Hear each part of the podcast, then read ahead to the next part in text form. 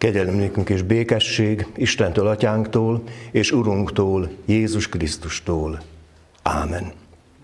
Kedves testvérek, hallgassuk meg az ige hirdetés alapigét az evangéliumból, János írása szerint, az 5. fejezet 31. versétől kezdődően a következőképpen olvassuk. Jézus mondja, ha én magamról tennék bizonyságot, az, az én bizonyságtételem nem volna igaz. Más az, aki bizonyságot tesz én rólam, és tudom, hogy igaz az a bizonyságtétel, amelyel rólam tanúskodik. Ti elküldtetek Jánoshoz, és ő bizonyságot tett az igazságról. Én azonban nem embertől kapom a bizonyságtételt, hanem azért mondom ezeket, hogy ti üdvözüljetek. Ő volt az égő és világító fákja, de ti csak egy ideig akartatok az ő világosságában örvendezni. Nekem azonban Jánosnál nagyobb bizonyságtételem van, mert a feladatok, amelyeket az Atya rám bízott, hogy teljesítsem azokat, tehát azok a cselekedetek, amelyeket elvégzek, maguk tesznek bizonyságot arról, hogy engem az Atya küldött de az atya is, aki elküldött engem, bizonyságot tett rólam. Az ő hangját nem hallottátok soha, arcát sem láttátok, és az igéje sincs bennetek maradandóan, mert abban, aki őt elküldött, nem hisztek. Ámen.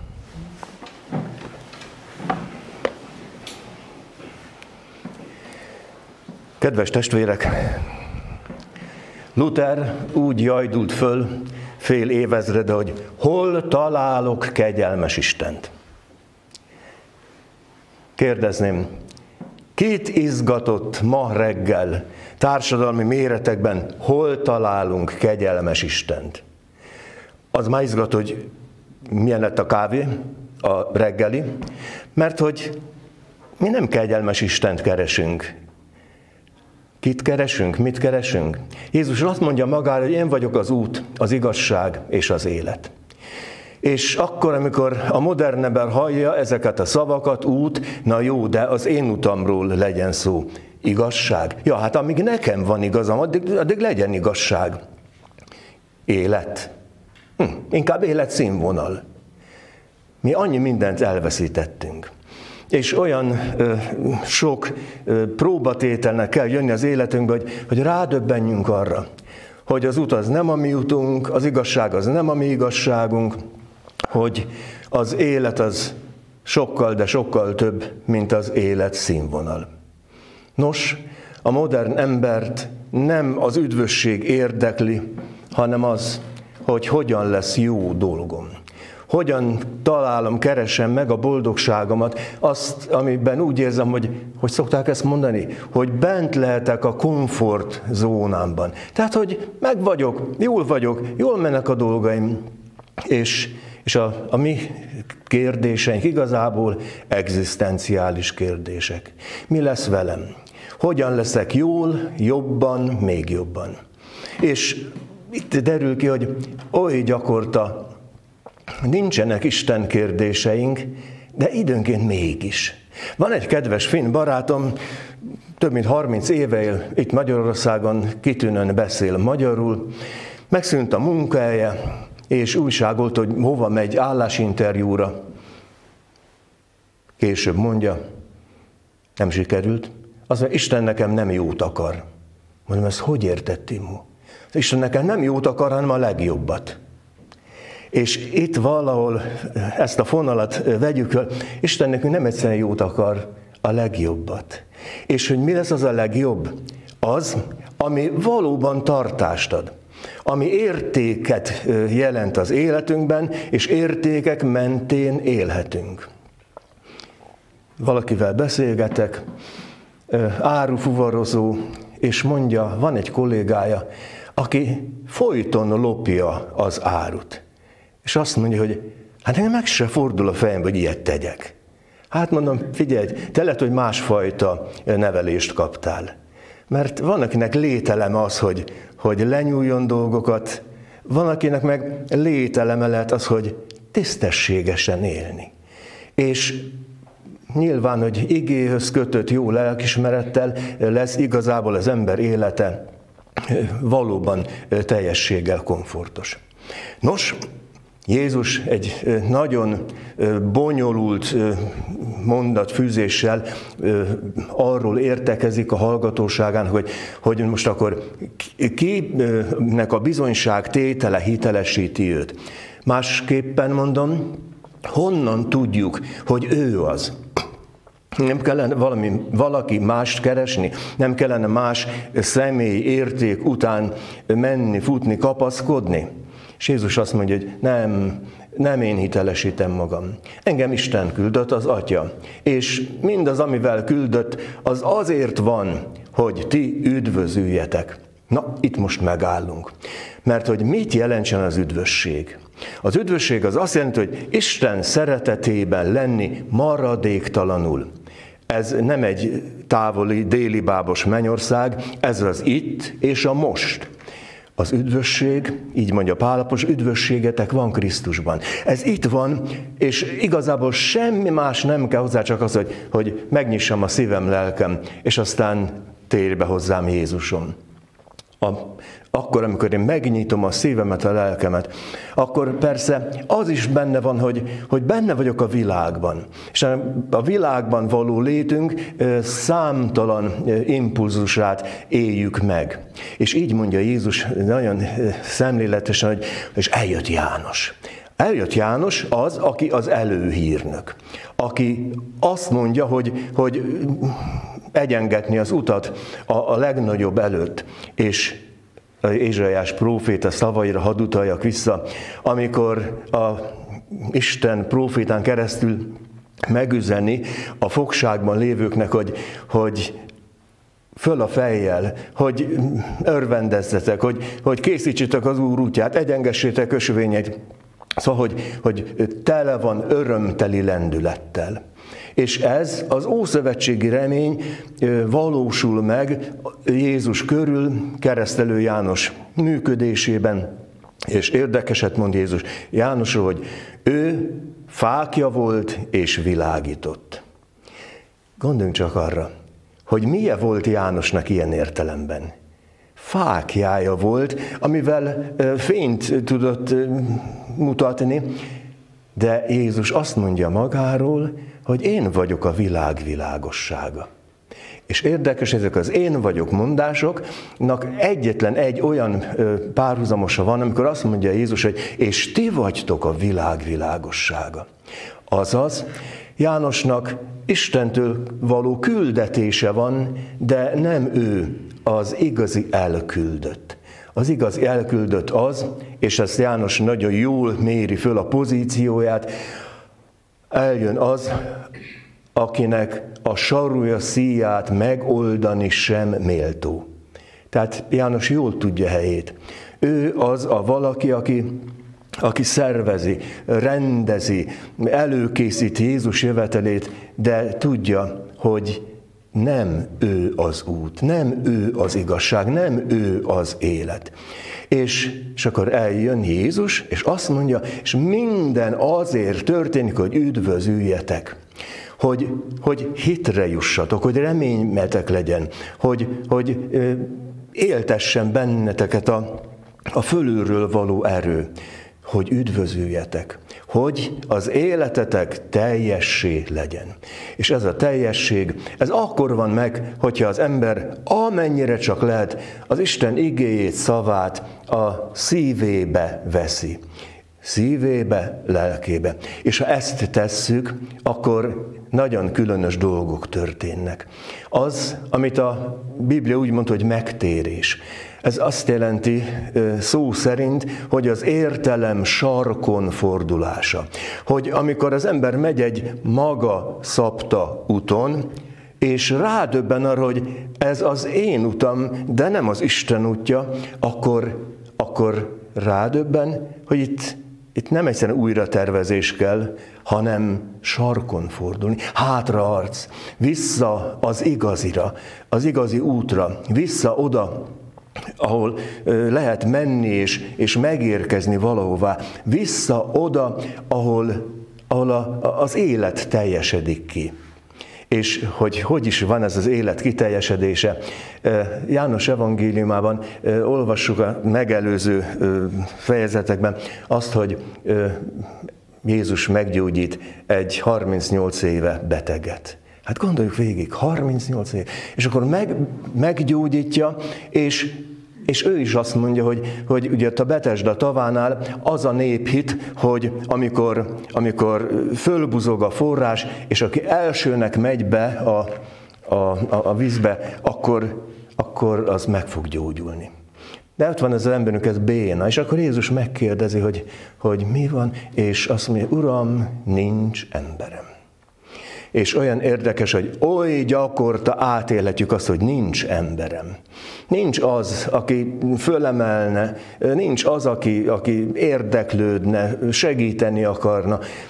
Amikor úgy érezzük, hogy minden és mindenki cserben hagyott, nincs emberem, különös érzés ez. És mi történik ezzel a, a béna emberrel? Embere nem volt, de Istenne lett. Hogyan? Jézus mondja magáról, hogy aki látott engem, az látta az atyát. Tehát, hogy, hogy isteni erők mozdulnak meg ott, és akkor már nem kell vízbugyogásra, meg egyébre várni. Jézus szava teremtő, éltető szó, és talpra állítja ezt az embert. És igen, a Jézusi szó az élet szolgálatában van.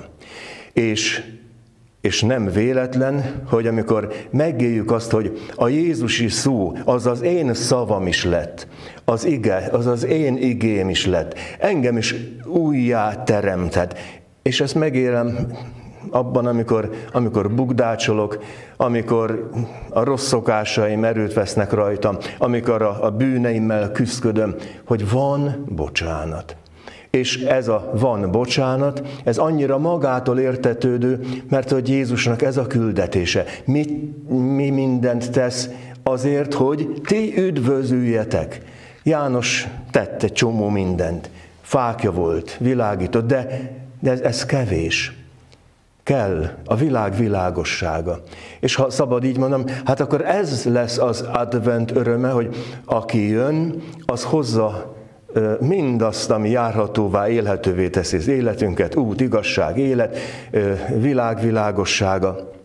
És, és aztán, ha ez benne van a szívben, lélekben, akkor, akkor tulajdonképpen mi is képviselők, küldöttek, nagy követei leszünk Istennek.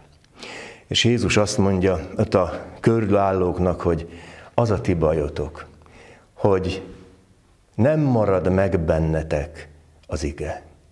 Tehát Izraelben dőreség lett volna föltételezni, hogy ott, ott nincs vallásosság. Jézus korában ismeretlen volt a, a, még a gondolat is, hogy ateista.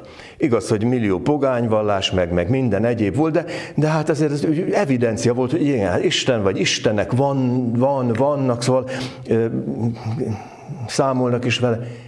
Igen, de ez a sok-sok istenkedés, ez igazából csak emberkedés. Nincs tartósan a szívetekben. És ne felejtsük el, az is nagyon szép adventi gondolat, amikor Jézus azt mondja, hogy én az ajtó előtt állok és zörgetek. A szívünk ajtaján, hogyha nem képzavar. Szóval zörget. Nem ránk töri az ajtót, zörget, kopogtat. Hogy aztán kinyitja ki a szívét, lelkét, az már kinek-kinek a saját maga ö, döntése. De egy biztos, hogy Jézus ö, olyat akar adni, amire igazából szükségünk van. És lehet, hogy az élet határhelyzeteiben döbbenünk rá arra, hogy nekünk dolgunk van Istennel. Egy csomó új keletű írást olvasok a, járvány kapcsán, és, és az intenzív terápiás osztályon dolgozók mondják, hogy, hogy ott, ahol bekopogtat a halál, halálfélelem, halálközeliség, ott, ott megszűnik az ateizmus. Ott, ott az is ki tudja mondani, az, hogy Istenem, légy velem, akinek talán életében még nem volt bátorsága egy ilyen kis rövid fohászra. Igen, mert az élet és az élet teljessége az, amire igazából nekünk szükségünk van. Hogy ne az életszínvonalat hajkurászuk, hanem hogy keressük az életet, keressük az élet forrását, keressük azt, ahol van a fény, a világosság, és, és van az igazi megvilágosodás. Az a belső megvilágosodás, ami Luther példáját hadd mondjam, azt mondja, hogy amikor megértette Isten igéjét, szíve, lelke szerint, jó lett már a teológia professzora volt, vagy igen, szentírás professzora volt, azt mondja, hogy, hogy, hogy az ége világította meg, hogy én egy elveszett bűnös ember vagyok. Semmit nem érek Isten szemében. Tehát, hogy nem tudom megváltani saját magam, nem tudok annyi jót tenni, hogy, hogy a Jóisten szeme könyvbe lábadjon, hogy milyen nagyszerű valakit lát. De azt mondja, és amint megértette, hogy Krisztus fölveszi a bűneinket, és értünk halt meg, és elhozta nekünk az üdvösséget, na hát, akkor az éremnek mind a két oldalát látom. Látom azt, hogy nincsenek olyan fajta ö, érdemeim, amire olyan rettenetesen büszke lehetnék. És mégis van valakim, aki, aki fölemel. A betesdai betegnek ugye nem volt embere, de lett Istene. És az advent egy kicsit erre is hajasz, hogy, hogy igen, benne vagyunk nyakig az élet mindenféle dolgában, a hétköznapok sodrásában. Szóval értjük, miről van szó. És, és ebbe az életbe beköszön Jézus. Ajtó előtt állok, zörgetek, és, és aztán fölkínálja azt a lehetőséget, hogy hitben és reményben élhessem a mindennapjaimat. És ez nem azt jelenti, hogy, hogy innentől kezdve ránk tör a mézes kalácsos boldogság. Azt nem jelenti.